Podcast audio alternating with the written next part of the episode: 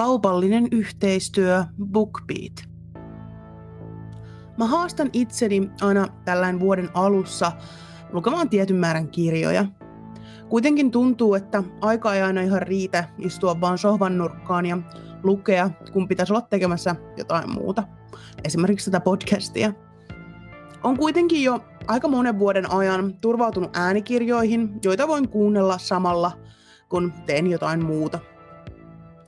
Tänä vuonna mun tavoite on 30 kirjaa ja siinä mulla on apuna BookBeat. BookBeat on äänikirjapalvelu, jossa on yli 800 000 e- ja äänikirjaa, eli kuunneltavaa ja luettavaa löytyy ihan kivasti. Kirjoja on ihan laidasta laitaan ja ihan kaiken ikäisille kuuntelijoille. Lisäksi sä löydät sieltä kirjoja suomeksi, ruotsiksi, englanniksi ja saksaksi. Itse yleensä kuuntelen englanniksi. Se ei siis ihan turhaa ole Suomen suosituin äänikirjapalvelu. Jos et ole vielä päässyt kokeilemaan BookBeatia, niin nyt on loistava tilaisuus.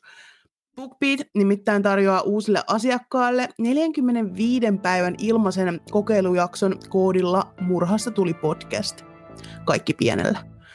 Podin kuvauksesta löydät vielä linkin ja tuon koodin. Voit kuunnella äänikirjoja täällä BookBeatin laajassa valikoimassa 20 tuntia kuukaudessa tällä ilmaisella jaksolla.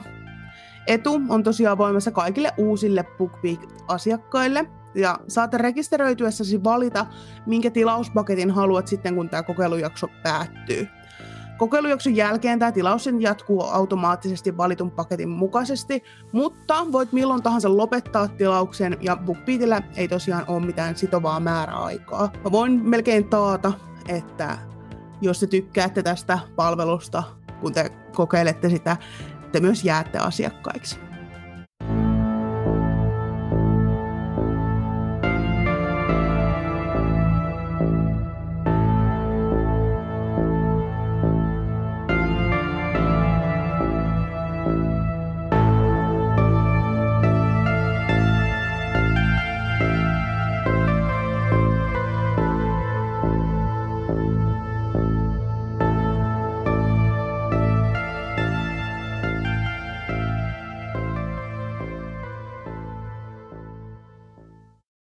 Tervetuloa uuden Murhasta tuli podcast podcastin pariin. Mun nimi on Riikka ja mä kerron teille joka viikko jostain True Crime-tapauksesta, johon podin nimenkin mukaan liittyy murha. Tällä viikolla mulla ei oikeastaan ole mitään ihmeellistä sanottavaa muuta kuin, että ensi viikolla alkaa tosiaan jo pitkään odotettu Perhe Murdoch-sarja. Tässä jaksossa ei niinkään ole mitään sisältövaroituksia, joten mennään suoraan jakson pariin. Ystävän päivänä vuonna 1998 Steven ja Kimberly Hriko olivat matkalla viettämään romanttista viikonloppua St. Michaelsin merenrantakaupunkiin. Pari ajoi puolentoista tunnin matkaan kotoaan Laurelista Chesapeakein lahden yli tänne idylliseen St. Michaelsin kaupunkiin. Molemmat kaupungit sijaitsevat Marylandin osavaltiossa.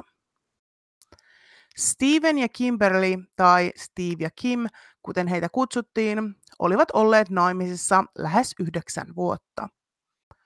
Avioliitto oli kuitenkin tullut siihen pisteeseen, että avioerostakin oli jo puhuttu.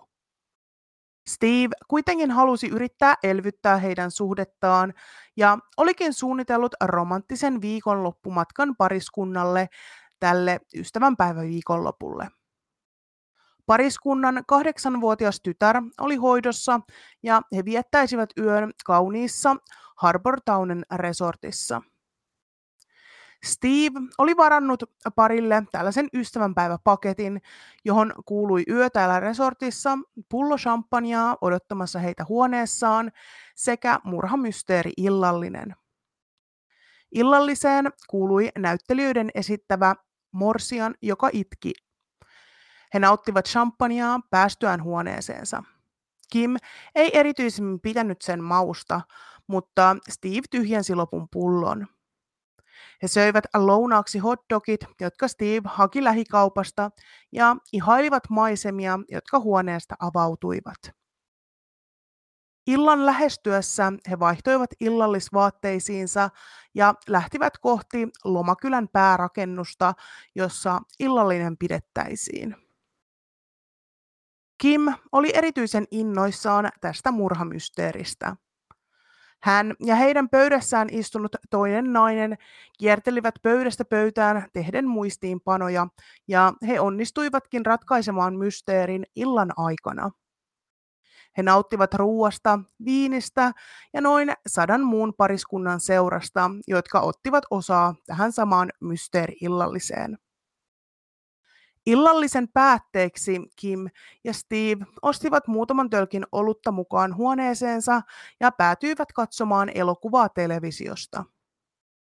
Elokuvan jälkeen Steve alkoi viestiä haluavansa seksiä vaimonsa kanssa, mutta Kim ei halunnut. He olivat päättäneet pariterapiassa, että tämä viikonloppu olisi tarkoitettu vain hauskanpidolle ja rentoutumiselle, eikä heidän tulisi harrastaa siellä seksiä. Steve ei kuitenkaan lopettanut ja parin välille tuli riitaa. Kim otti mukaan puhelimensa, auton avaimet ja rahapussinsa ja lähti pois Steven jäädessä tänne huoneeseen. Kim alkoi ajella ympäri St. Michaelsin kaupunkia. Steven paras ystävä Mike ja tämän vaimo Maureen, joka oli myös Kimin hyvä ystävä, asuivat vain noin 15 minuutin ajomatkan päässä täältä hotellilta. Kim ei ollut kuitenkaan aivan varma, miten päästä tänne talolle, ja hän eksyikin ajellessaan ympäriinsä. Hän joutui jopa pyytämään ajo-ohjeita päästäkseen takaisin tänne hotellille. Kun Kim palasi, hän tajusi, että oli jättänyt huoneen avainkortin sisälle. Hän kuitenkin muisti, että he olivat avanneet takapihalle johtavan terassin oven, joten hän luultavasti pääsisi sisään sitä kautta, eikä hänen tarvitsisi herättää Steveä tai vaivata henkilökuntaa. Kun Kim tuli takaovelle ja avasi sen, löi hänen kasvojaan vasteen kuuma ja sankka savu. Huone oli täynnä mustaa pahanhajuista savua, joka haisi palaneelle muoville. Kim lähti hysteerisenä huutamaan apua ja yritti hälyttää muiden vieraiden huomion, mutta kukaan ei näyttänyt olevan huoneessaan. Kim hyppäsi autonsa kyytiin ja lähti ajamaan kohti tätä päärakennusta soittaen samalla hätänumeroon.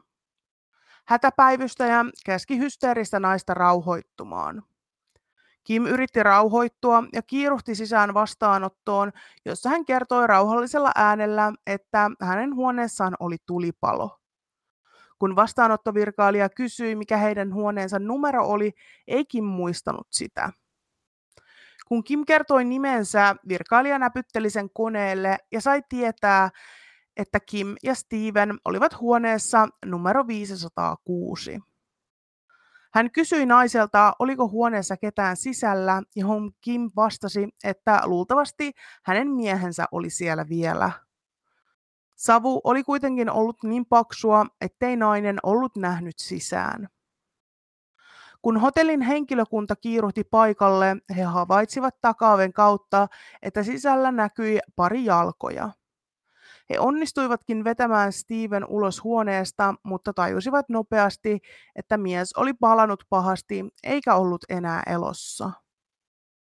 Kun poliisi ja palokunta pian saapuivat, ilmoitti hotellin henkilökunta vainajasta. Ensihenkilökunta totesi Steven virallisesti kuolleeksi. Vaikutti siltä, että Steve oli nukahtanut polttaessaan sikaria ja kuollut sitten sen aiheuttamassa palossa. Poliisi kuitenkin alkoi heti epäillä, että jotain outoa tapauksessa oli.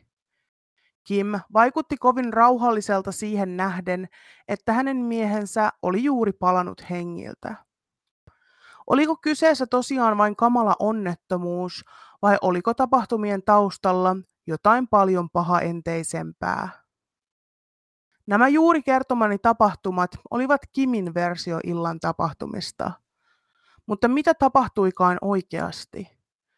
Sen selvittääksemme meidän pitää palata ajassa hieman taaksepäin ja tutustua paremmin siihen, ketä Kim ja Steve oikeastaan olivat. Steve ja Kim tapasivat toisensa opiskellessaan yliopistossa. Steven paras ystävä Mike oli tavannut tulevan vaimonsa Mauriinin myös yliopistossa opiskellessaan. Mauriin taas tunsi Kimin, koska he molemmat työskentelivät tarjoilijoina paikallisessa ravintolassa. Kimillä ei ollut ollut onnea rakkausrintamalla. Hän oli hieman pyöreähkö ja ystävät epäilivät sen hidastaneen Kimin kykyä löytää hyvää miestä. Kim olikin kertonut Mauriinille, että haluaisi tavata vain kivan miehen, jonka kanssa asettua aloilleen. Mauriin ja Mike olivat samaa mieltä siitä, että heidän pitäisi esitellä Steve ja Kim toisilleen, sillä myös Steve kaipasi kestävämpää suhdetta. He järjestivät sitten tuplatreffit Kimin ja Steven kanssa, ja sinä iltana Steve rakastui Kimiin ikihyviksi. Molemmat parit avioituivat vuonna 1989. Mike ja Maureen olivat Bestman ja Kaaso Steven ja Kimin häissä, ja Kim ja Steve olivat taas Kaaso ja Bestman Mikein ja Maureenin häissä. Vuonna 1990 Steve ja Kim saivat tyttären, joka sai nimekseen Anna. Steve ja Mike päätyivät työskentelemään samalle alalle molemmat. Heistä tuli golfkenttien isännöitsijöitä ja huoltajia. Steve työskenteli usealla golfradalla Pennsylvaniassa ja Marylandissa. Kim taas päätyi työskentelemään sairaalaan instrumenttihoitajaksi. Hän työskenteli siis kirurgin rinnalla pitäen huolta siitä, että leikkaussalin instrumentit olivat puhtaita ja ne olivat kirurgin käytettävissä. Kimin toivenkuvaan kuului myös hävittää tarpeettomat lääkkeet ja lääkeaineet leikkauksen jälkeen. Vuoden 1997 lopussa avioliitossa alkoi näkymään rakoja. Kimin mukaan avioliitossa oli paljon henkistä väkivaltaa.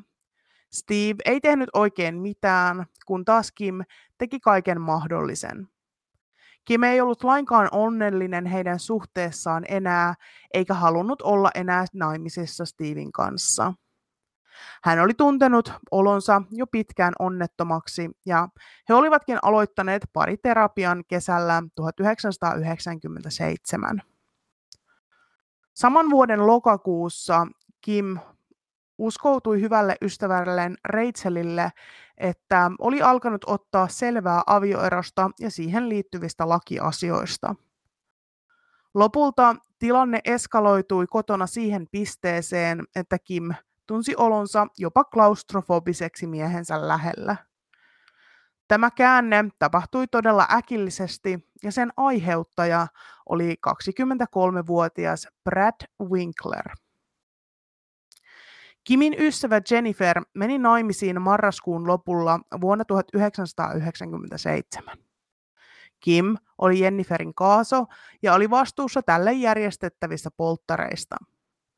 Lisäksi hieman ennen häitä järjestettiin myös tämmöinen bridal shower-juhla, ja Kim myös järjesti kiitospäivän koko tälle hääseurueelle omassa kodissaan. Tämän hääseurueen joukossa ja jokaisessa häitä edeltävässä tapahtumassa oli läsnä myös Morsiammen serkku Brad. Brad oli kymmenen vuotta Kimiä nuorempi, hän oli Yhdysvaltain merijalkaväestössä ja hänestä huokui tämmöinen mystinen aura, jota Kim ei voinut vastustaa. Brad oli nuoresta iästään huolimatta juuri ottanut avioeron vaimostaan ja liitto ei ollut päättynyt mitenkään hyvissä merkeissä. Kim tarjosi olkapäätään murtuneelle miehelle ja hieroi tämän egoa kertoessaan, miten onnellinen kuka tahansa nainen olisi, jos saisi olla Bradin kanssa.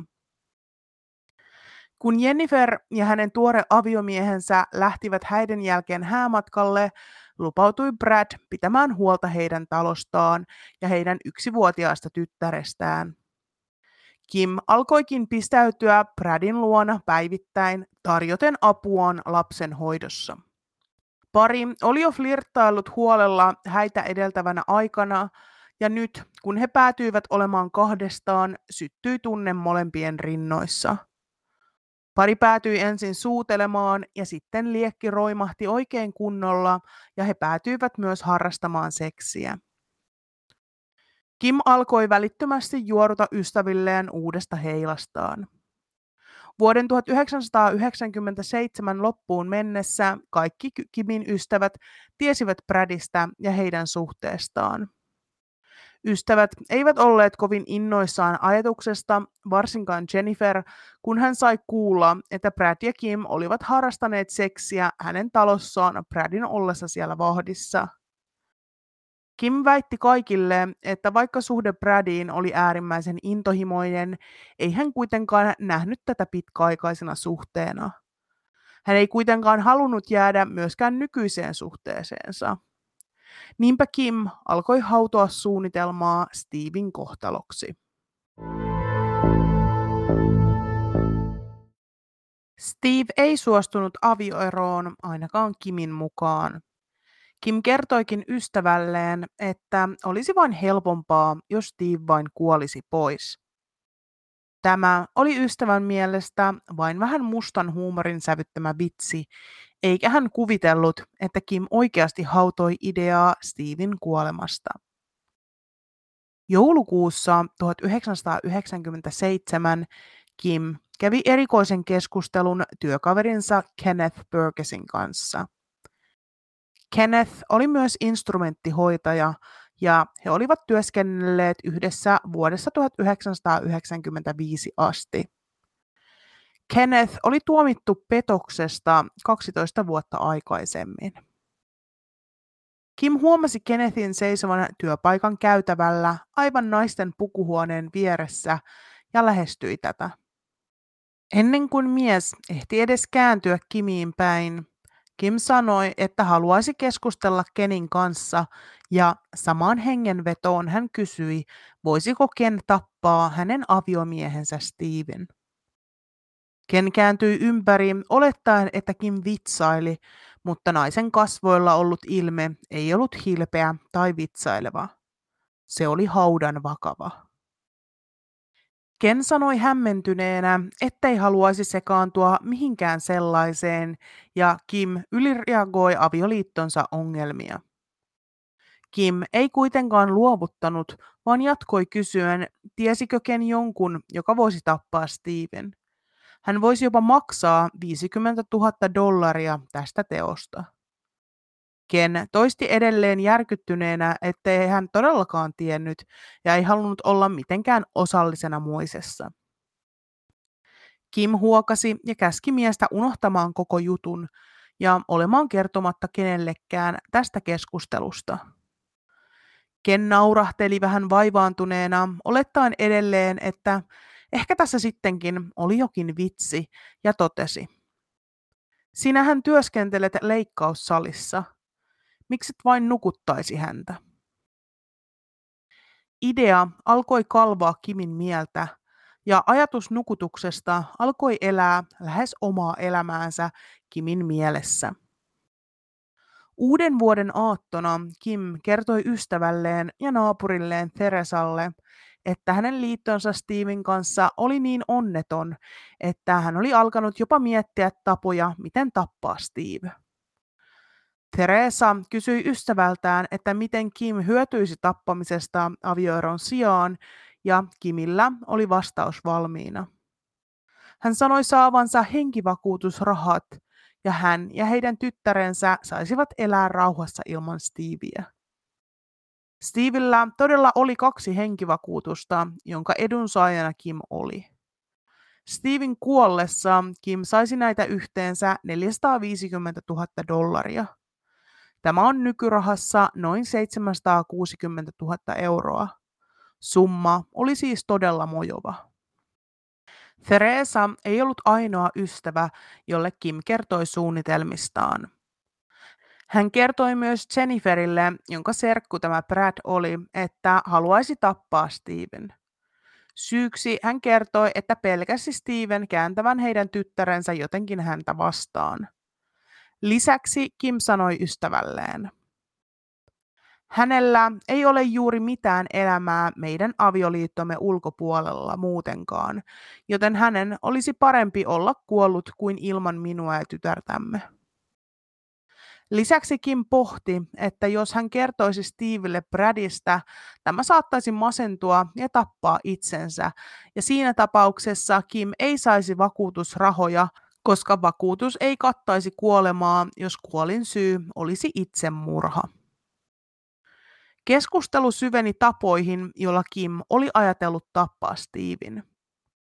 Hän toi esiin anestesialääkkeen nimeltä suksametoni.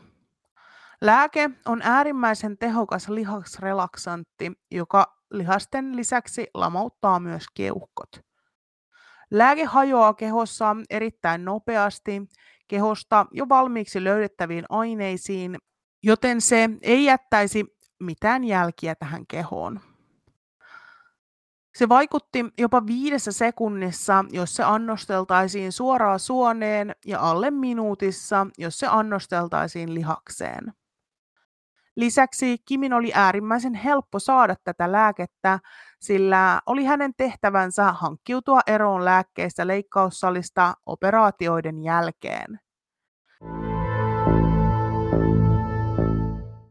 Tammikuun 30. päivä vuonna 1998 Kimin ystävä Rachel tuli kotiin noin kello puoli kymmenen illalla. Hän huomasi, että vastaajassa oli monta viestiä ja hän alkoi kuunnella niitä. Ne olivat kaikki hysteeriseltä Kimiltä, joka pyysi Rachelia tulemaan käymään. Rachel asui tuolloin Baltimoressa. Sieltä on vajaan tunnin ajomatka Kimin kotiin tänne Laurelin kaupunkiin. Rachel soitti Kimille ja sanoi lähtevänsä tulemaan heti tämän luokse. Kun hän saapui Kimin ja Steven kotiin, hän huomasi, että Kim oli todella humaltunut. Taas kerran Kim itki, miten halusi tappaa Steven ja miten se onnistuisi helposti. Hän kertoi Rachelille, että hän haluaisi pistää Steveen tämmöistä anestesialääkettä. Sen jälkeen mies olisi täysin liikuntakyvytön. Pistoksen jälkeen hän sytyttäisi sitten verhot tuleen kynttilällä tai sikarilla, jonka jälkeen Steve kuolisi häkämyrkytykseen, eikä kukaan ikinä saisi tietää, mitä oikeasti oli tapahtunut. Rachel lohdutti ystäväänsä ja yritti löytää aukkoja Kimin suunnitelmasta. Kimillä oli kuitenkin vastaus kaikkeen. Rachel yritti moneen kertaan sanoa, että eikö olisi helpompaa ottaa vain avioero, johon Kim vastasi, että ei, tämä oli ainoa keino, ja sekä hän että heidän yhteinen tyttärensä olisivat onnellisimpia ilman Steveä. Rachel ja Kim juttelivat lähes kolme tuntia, jonka jälkeen Kim meni talon yläkertaan käyttämään vessaa. Kun naista ei kuitenkaan kuulunut takaisin, Rachel meni tämän perässä ylös ja löysi Kimin seisomasta makuuhuoneesta. Rachelin järkytykseksi Steve nukkui rauhallisesti sängyssään ja Kim vain tuijotti häntä. Rachel ei ollut edes tajunnut, että Steve oli ollut kotona koko heidän kolmetuntisen keskustelunsa ajan. Lopulta Rachel sai Kimin rauhoittumaan ja saattoi tämän nukkumaan. Hän jäi vielä odottamaan, ettei mitään vaaraa ollut, ja lähti sitten ajamaan takaisin kotiinsa. Tämä tapahtui vain kaksi viikkoa ennen Kimin ja Steven murhamysteeriviikon loppua. Helmikuun 9. päivä Steve kirjoitti päiväkirjaansa seuraavasti.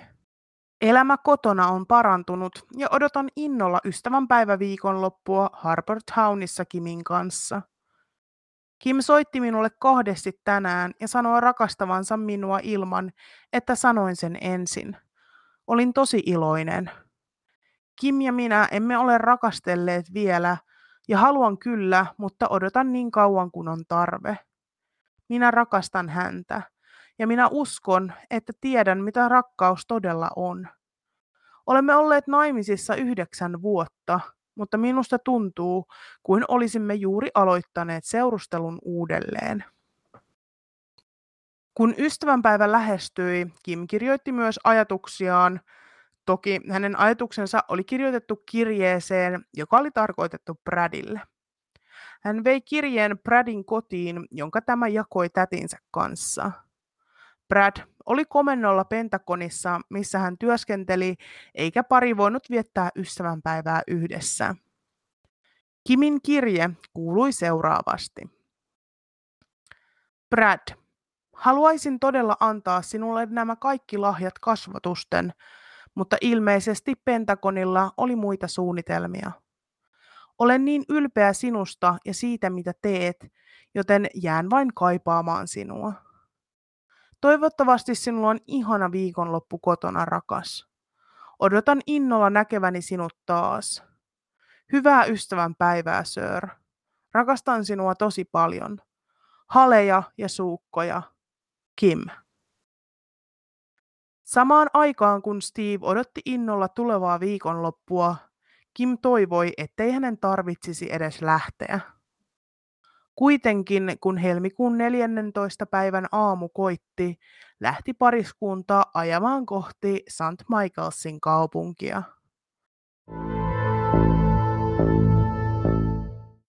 Me käytiinkin jo läpi, mitä tuon päivän ja illan aikana tapahtui, toki Kimin näkökulmasta. Kuten Kim aiemmin illalla ratkoi murhamysteeriä illallisen parissa, koitetaan me myös ratkoa mysteeriä siitä, mitä Steveille oikein tapahtui sinä iltana, koska samaa teki poliisi lähes välittömästi. Käydään ensin läpi, mitä me tiedetään ihan varmasti. 1. Kim halusi tappaa miehensä. 2. Tapa, jolla Kim halusi tappaa miehensä, oli antaa tälle anestesialääkettä, joka salpaisi tämän hengityksen ja sitten sytyttäisi huoneen palamaan kynttilällä tai sikarilla. 3. Kim ja Steve palasivat takaisin huoneeseensa kello 22 ja 22.30 välillä. 4. Kim palasi takaisin respaan kello 1.20 aamulla ja kertoi, että heidän huoneessaan oli tulipalo. 5. Kun henkilökunta meni tarkastamaan tilannetta, he löysivät pahasti palaneen Steve Rikon ruumiin huoneesta, joka oli täynnä savua. 6. Vaikutti siltä, että Steve oli nukahtanut sikari kädessään, joka oli sytyttänyt tyynyn palamaan ja johtanut Steven kuolemaan. Hyvänä salapoliisina on hyvä kysyä, mitä Kim oikein teki noina kolmen viiva kolmen ja puolen tunnin aikana sen jälkeen, kun hänen nähtiin lähtevän takaisin huoneeseensa miehensä kanssa. Kim itse kertoi, että hän ja Steve katselivat televisiosta tullutta elokuvaa ja sen jälkeen kello 11 uutisia. Tässä kohtaa heille oli tullut riitaa ja Kim kertoi ajaneensa pitkin poikin ajatuksenaan mennä käymään Maikin ja Mauriinin luona, jotka asuivat vain 15 minuutin ajomatkan päässä. Hän oli kuitenkin eksynyt ja joutunut kysymään ohjeita takaisin hotellille. Kimin mukaan tämä koko hoito oli kestänyt noin kaksi tuntia. Poliisin tutkiessa Kimin väitettä selvisi, että Kim oli tosiaan kysynyt useammalta ihmiseltä neuvoa, miten päästä takaisin hotellille. Mikä kuitenkin oli epäilyttävää on se, miten kauan Kim oli eksyksissä ja tämä eksyksissä heittomerkeissä. Kim sanoi nukkuneensa koko matkan kotoa hotellille, eikä sen takia muistanut mitään. Kuitenkin hän oli käynyt paikassa myös aiemmin. Lisäksi St. Michaels oli todella pieni kaupunki ja kahdessa tunnissa olisi kyllä pitänyt päästä pois pikkukylästä. Lisäksi Kimin veli, jonka kanssa hän oli tosi läheinen, asui vain muutaman korttelin päässä Maikin ja Mauriinin talosta, jossa hän vieraili usein. Poliisi myös kysyi, miksei Kim vaan soittanut pariskunnalle ja pyytänyt ohjeita, jos oli menossa vierailemaan siellä, johon Kim vastasi, ettei halunnut herättää pariskuntaa, koska oli jo myöhä. Tämä on aika ristiriidassa sen kanssa, että hän oli silti menossa tapaamaan heitä, vaikka oli myöhä. Seuraava kohta, johon haluan puuttua, oli se, miten Kim meni tänne vastaanottoon. Vastaanottovirkailija sanoi, että Kim käveli hyvin rauhallisena heidän luokseen, ja mikä kiinnitti hänen huomionsa jo ennen kuin Kim pääsi tiskille, oli se, että nainen vaikutti puhuvansa puhelimeen, mutta puhelin oli väärinpäin hänen korvallaan. Kim itse kertoi olleensa puhelimessa hätäkeskuspäivystäjän kanssa. Kim oli myös Respan työntekijän mukaan erittäin rauhallinen, kun hän tokaisi, että tarvitsisi vähän apua. Huoneessa oli ilmeisesti tulipalo. Kun työntekijä kysyi, oliko huoneessa muita, vastasi Kim edelleen tyynen rauhallisena, että voi olla, että hänen miehensä oli siellä. Huomiona muistutan, että ihmiset saavat hyvin erilaisia stressireaktioita erilaisissa tilanteissa. Kun hotellin henkilökunta soitti hätänumeroon, kerrottiin sieltä, että tulipalosta oli jo ilmoitettu heille ja apu oli tulossa. Oliko Kim siis oikeasti soittanut ja piti vain vahingossa puhelinta väärinpäin korvallaan? Muistutan, että vuosi oli 1998, eivätkä puhelimet olleet samanlaisia kuin nykyään. Niissä oli usein antennit. Suosituimpia puhelimia olivat varmasti monen tuntema Nokia 5110, josta löytyi esimerkiksi ensimmäinen matopeli. Miten tällaista puhelinta voisi pitää väärinpäin korvalla, on mielestäni ainakin epäilyttävää, jos ei muuta. Kun poliisit ja palokunta saapuivat, olivat he heti hyvin epäileväisiä palon syttymisen suhteen. Tuli itsessään oli turmeltut vain miehen ruumista ja sänkyä, missä mies makasi, ja hieman takana olevaa seinää. Pistän kuvan palaneesta sängystä Instagramin puolelle. Savuvahingot olivat isot, mutta lopulta vahinko hotellille oli suhteellisen pieni. Hotellissa oli myös sellaiset lakanat, että niitä oli vaikea saada syttymään. Käydään vähän läpi palotutkimusta, koska se oli mielestäni todella mielenkiintoista. Palotarkastaja soitti paikalle lähes välittömästi toisen palotarkastajan nimeltä Mike Mulligan. Hän oli sitä mieltä, että palo vaikutti tahallaan sytytetyltä. Mulligan oli pommeihin erikoistunut tutkija ja hänellä oli myös mukanaan koira, joka oli erikoistunut etsimään sytytysaineiden jäämiä palopaikalta. Koira oli musta labradorin noutaja nimeltä Bear. Mulikan testasi, oliko Bear haluavainen tehdä töitä tuona yönä, kun he saapuivat hotellin alueelle. Mies kävi tiputtamassa pipetillä tipan pensaa tänne parkkipaikalle.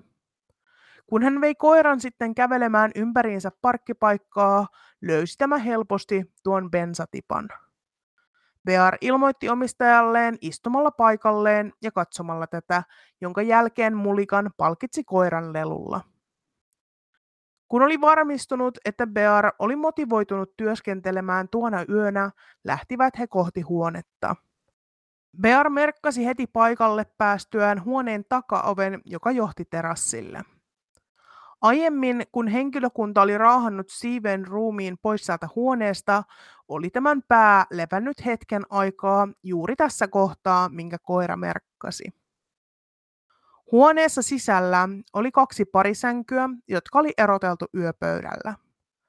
Lisäksi siellä oli takka, jonka sisällä oli jonkinlainen pienempi metallinen kamiina, jossa oli suljettava lasinen ovi. Tämä oli toisen sängyn päädyssä ja tällä samalla seinällä oli myös televisio. Näiden vieressä tällä samalla seinällä myös oli tämä lasinen ovi tänne takaterassille. Pistän kuvan toisesta hotellin huoneesta myös Instagramiin, niin näette hieman mitä tarkoitan tällä. Bear merkkasi toisen paikan näiden kahden sängyn väliin, ja Mulliganista oli myös selvää, että palo oli alkanut sieltä, aivan Steven pään vierestä. Kuitenkin labratutkimuksista otetuista näytteistä ei löytynyt mitään merkkejä sytytysaineista.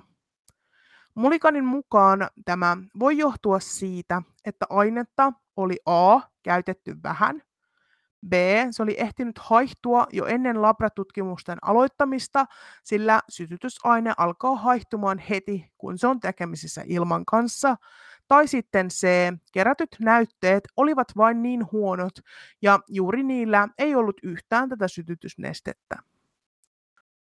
Seuraava tutkimus, mitä paloa varten tehtiin, oli tyynyn palon seuraaminen.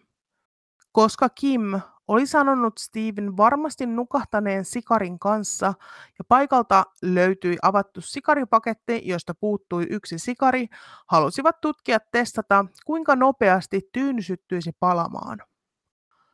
Paikalta löydettiin jo alustavasti tämmöistä rusehtavaa muovinomaista palannutta ainetta, jonka tutkijat epäilivät olevan palanut tyyny. Ilmeisesti tyynyn materiaalissa oli ainakin osittain jotain muovia, esimerkiksi akryyliä. Tutkijat yrittivät sytyttää huoneen toisen sängyn tyynyjä tuleen ensin tulitikulla ja sytkärillä, mutta kumpikaan ei toiminut, koska liekki oli niin pieni ja tyyny ei syttynyt lainkaan. Sen jälkeen he tekivät sanomalehdestä tällaisen soihdun ja sytyttivät tyynyn palamaan tällä paljon isommalla liekillä. Vasta tällä liekillä poltettaessa tyyny syttyi palamaan ja tuotti tällaista samanlaista ruskeaa muovista mönjää palaessaan. Poliisille selvisi jo saman yön aikana, että Steve ei polttanut tupakkatuotteita. Hän oli itse asiassa tunnettu siitä. Ainoa tupakkatuote, mitä hän käytti, oli purutupakka. Steven paras ystävä Mike, jonka hän oli tuntenut ala-asteelta asti, sanoi, ettei ollut ikinä nähnyt Steven polttavan mitään. Miksi Steve sitten olisi nyt polttanut näitä sikareita? Myös lukuisat muut henkilöt Steven elämässä todistivat, että Steve ei polttanut tupakkaa tai sikareita. Ainoa ihminen, joka sanoi, että Steve poltti, oli Kim. Huoneesta tosiaan löytyi paketti näitä sikareita, joista yksi sikari puuttui. Poliisit tekivät erinomaista työtä selvittäessään, mistä tämä paketti oli ostettu. Paketissa oli vielä hintalappu jäljellä ja poliisi onnistui jäljittämään sen Steven ja Kimin kotikaupungissa olevaan kauppaan. Siellä ollut myyjä muisti, että vain muutamaa päivää aikaisemmin Kim oli käynyt ostamassa sikareita. Hän muisti tapauksen siksi, koska oli kehunut Kimin hiusten väriä, ja tämä oli suuttunut silmittömästi ja huutanut, että hänen hiusvärinsä oli luonnollinen, eikä ollut käynyt missään väriäyttämässä sitä. Poliiseille Kim sanoi, että ei ollut ostanut sikareita eikä myöskään nähnyt niitä Stevellä, mutta ei ollut varmaa, oliko tämä pakannut ne mukaansa. Ruumiin avauksessa selvisi myös muuta mielenkiintoista. Steven keuhkoista nimittäin ei löytynyt yhtään häkää. Hän siis ei ollut hengittänyt yhtään savua keuhkoihinsa. Jos muistatte, niin se anestesialääke, jota Kim oli miettinyt käyttävänsä, lamauttaa koko kehon keuhkoja myöten. Steve siis ei pystynyt hengittämään, vaan kuoli liekkeihin hänen päänsä vieressä. Mutta oli äärettömän epätodennäköistä, että sikari olisi voinut sytyttää tyynyn palamaan itsestään. Steven kehosta ei myöskään löytynyt oikeastaan yhtään alkoholia, vaikka Kim väitti tämän olleen ihan örvellyskunnossa. Steven ruumista ei löytynyt aluetta, johon tämä pistos oli luultavasti annettu. Myöhemmin syyttäjä teorisoi, että se oltiin joko pistetty alueelle, joka oli niin pahasti palanut, ettei sitä voitu enää löytää, tai vaihtoehtoisesti esimerkiksi genitaalialueelle, josta sitä ei oltu osattu etsiä. Kim oli vaatinut, että Steven ruumis tuhkattaisiin hautajaisia varten. Kimin ystävät ilmoittivat poliisille lähes välittömästi tiedoistaan ja Kimin puheissa tappaa miehensä. He myös todistivat oikeudessa Kimiä vastaan. Lopulta Kimin suunnitelmat kaatuivat kolmeen tärkeään todisteeseen. Yksi. Tulipalo oli selvästi lavastettu, koska onnettomuus oli lähes mahdoton niissä olosuhteissa, missä Steve kuoli. Kaksi. Steve ei ollut hengittänyt yhtään savua, eikä hänen elimistössään ollut alkoholia. Kolme. Todistajien lausunnot siitä, miten Kim halusi ja aikoi toteuttaa miehensä murhan, vastasi täydellisesti tämän murhapaikan tapahtumia. Kim todettiin syylliseksi ensimmäisen asteen murhaan ja tuhopolttoon. Hän sai tuomiokseen elinkautisen vankeustuomion ja sen lisäksi vielä 30 vuotta tuhopoltosta. Kim suorittaa tuomiotaan Marylandin naisten vankilassa.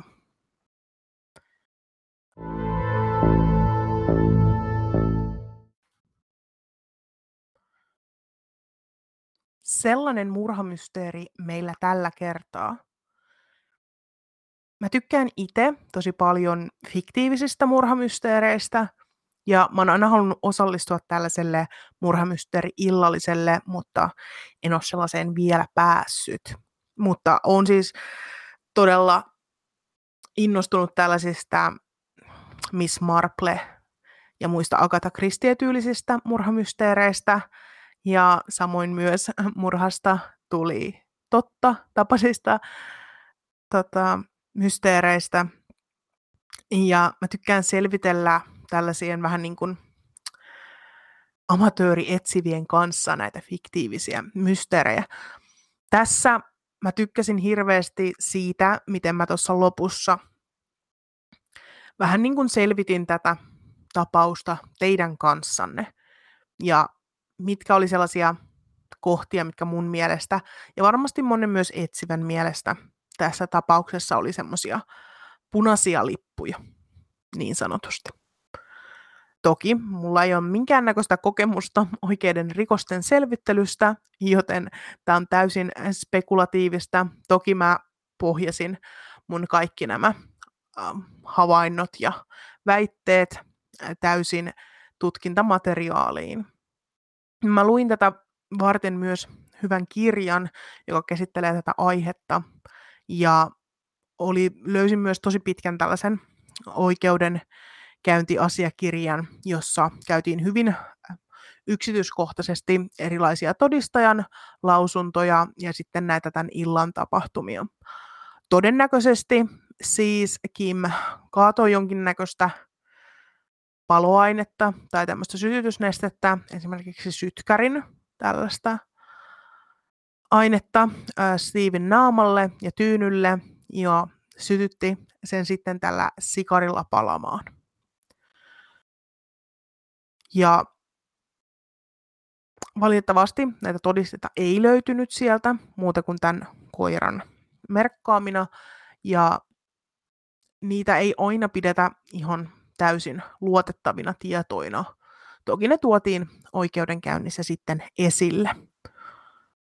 Ja niin kuin mä sanoin, että syyttäjä oli sitä mieltä, että Kim oli luultavasti laittanut tätä anestesialääkettä Steveen joko siinä vaiheessa, kun Steve oli ollut nukkumassa, tai sitten Kim oli houkutellut Stevea harrastamaan seksiä kanssaan ja oli sitten ottanut Steveltä housuja vähän alemmas ja pistänyt häntä jonnekin genitaalialueelle.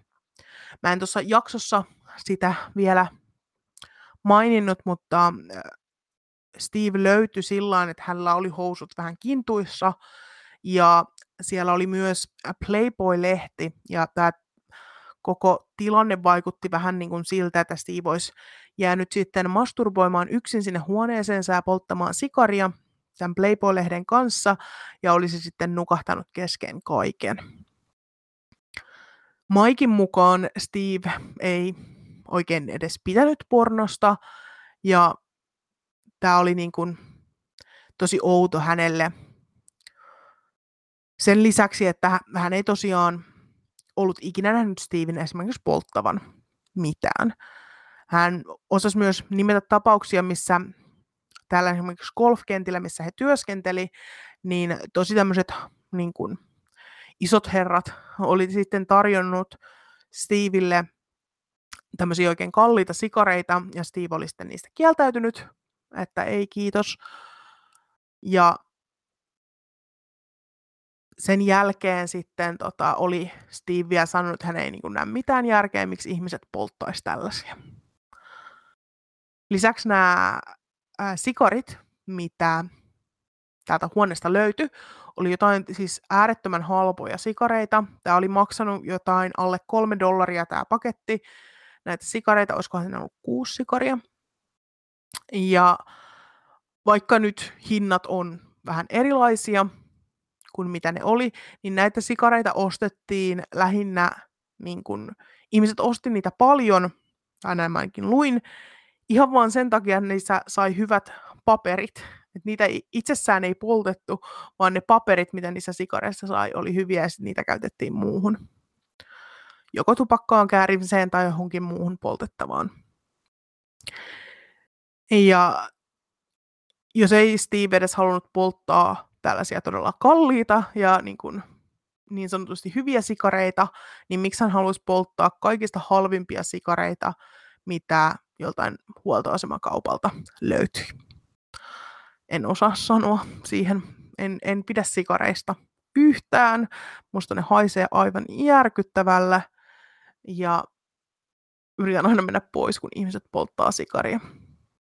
Lisäksi, mitä mä oon ymmärtänyt, niin sikari on sellainen, että se palaa todella, todella hitaasti. Ja siitä niin kun ne ihmiset, jotka sitä polttaa, nauttii oikein siitä niin kuin sikarin poltosta. Nämä oli ilmeisesti semmoisia aika paksuja sikareita, ei mitään semmoisia pikkusikareita, mitä esimerkiksi näkee, jotka on about tupakan paksuisia. Mutta semmoisia paksuja sikareita, ne palaa tosi hitaasti, ja usein, jos sä unohdat sikarin palamaan, niin se vähän niin kuin sammuttaa itsensä, niin kuin tupakatkin nykyään tekee. Että jos, jos et sitä polttele, niin se sammuu itsestään aika nopeasti tämmöinen tuli joskus, joskus tuossa 2010-luvun aikana mun mielestä, vai pikkasen aikaisemmin tupakoihin. Mutta siinä aikana, kun mä oon ollut täysikäinen, niin, niin tuli tällainen muutos ainakin Suomessa tupakoihin, että ne sammuu, sammuu itsestään, mikä on ollut joskus todella ärsyttävää ilmeisesti, kun tupakka sitten sammuu, kun höpötät vaikka tupakkatauolla jotain. No, Anyway, se siitä. Mutta siis mun pointtina oli tässä se, että se sikari ei pyst- olisi pystynyt sytyttämään sitä tyynyä ilman, että siinä olisi ollut jotain sytytysainetta. Joka sitten taas toisaalta on ollut paljon helpompaa, kun siinä on ollut sitä sytytysainetta. Ja tosiaan tätä sytytysainetta oletettiin, että sitä oli laitettu siihen tyynylle ja Steven Nam päälle. Mikä on tosi kamalaa, on se, että Steve, vaikka hän ei ole pystynyt liikkumaan, käyttämään lihaksiaan, hän on ollut silti niin kuin tajuissaan. Se, että niin kuin, sytytettiinkö se palo välittömästi, kun häneen laitettiin tätä ainetta, vai menikö siinä muutamia minuutteja, niin vaikea sanoa, mutta hän on siis luultavasti ollut elossa ja tajuissaan. Tai siis on ollut todellakin elossa, mutta on ollut niin kuin, tajuissaan, kun tämä palo on sytytetty ja hän on vaan niin kuin, katsonut sitä. Tämä on ihan kamala tämmöinen kauhuelokuva ajatus, että joudut vaan katsomaan, katsomaan vierestä, etkä pysty tekemään yhtään mitään. Steve myöskään ei ollut tässä sängyllä, kun hänet löydettiin sieltä, vaan hän oli lattialla. Tähän on muutama teoria, mitä mä luin. Yksi on se, että kun Kim pisti tätä ainetta, ää, ja tämä on luultavasti se teoria, mihin mä uskon sen eniten, kun Kim pistää tätä ainetta, niin niin kuin mä sanoin, jos sitä laitetaan niin kuin suonen sisäisesti, se on ihan muutamassa sekunneissa vaikuttaa, mutta jos se laske, laitetaan suoraan lihakseen, niin se vaikutus alkaa alle minuutissa.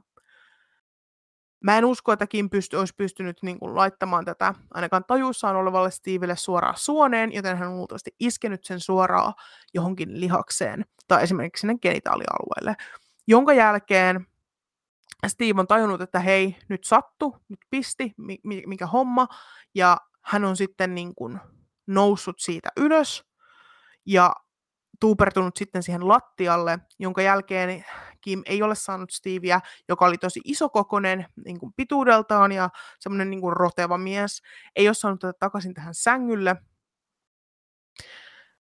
Mutta sitten toisaalta taas se palo oli alkanut sieltä sängyltä.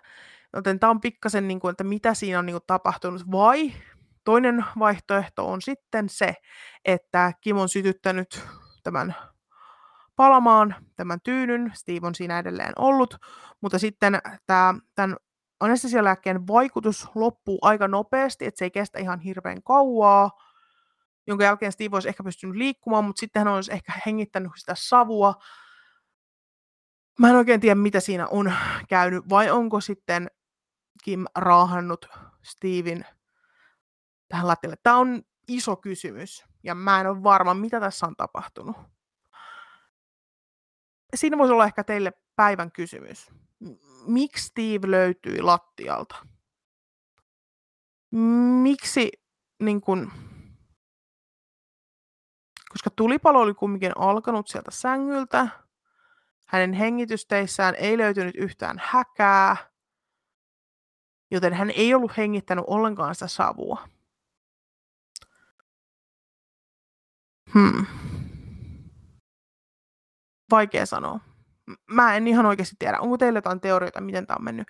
Kim muuten äh, äh, niin kuin sanoi olevansa syytön tähän pitkän aikaa, mutta sitten mä luin, tämä on täysin toki mun netistä lukevaa, mä luin tämmöistä blogia, missä tämmöinen, mä tämä on joku tämmöinen ää, kristitty nainen, niin tota, puhuu siitä, kuinka hän sai tietää, että hänen hyvä koulukaverinsa, mä en ihan varma, että oliko he lukiosta ehkä kavereita vai yliopistosta, mutta joka tapauksessa oli tosi hyviä kavereita ollut Kimin kanssa, ja hän sitten, heille sitten vähän niin kuin elämä vei eri suuntiin, ja kun Kim oli ollut jo pitkään vankilassa, niin tämä ystävä sitten luki tästä tapauksesta tai sai kuulla tästä tapauksesta ja otti sitten Kimiin yhteyttä.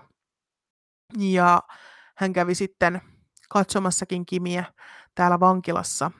Ja hänen mukaansa ainakin Kim olisi sitten myöhemmin sitten ihan myöntänyt ainakin hänelle tämän ö, tapon tai murhan. Ja onhan se nyt aika selvää, että kuka tämän teki. Ei tässä ole mitään syytä epäillä, että tämä olisi niin kuin, vahinko tai että olisi ollut joku ulkopuolinen tekijä. Kyllä tämä mun mielestä on aika selvä, selvä keissi. Mutta tosiaan, miten Steve päätyi sinne lattialle ja toiseksi, oletteko te samaa mieltä, että Kim oli tässä tapauksessa se tekijä. Tulkaa kertomaan vaikka Instagramin puolelle, että murhasta tuli podcast, tai sitten sähköpostilla murhasta tuli podcast at gmail.com. Jakson kuvauksesta löytyy myös linkki juttuvinkkiin, josta voitte käydä laittamassa juttuvinkkejä, jaksotoiveita tai palautetta. Ensi viikolla jostain toisesta murhasta tulee podcast. Mun puolesta moi moi!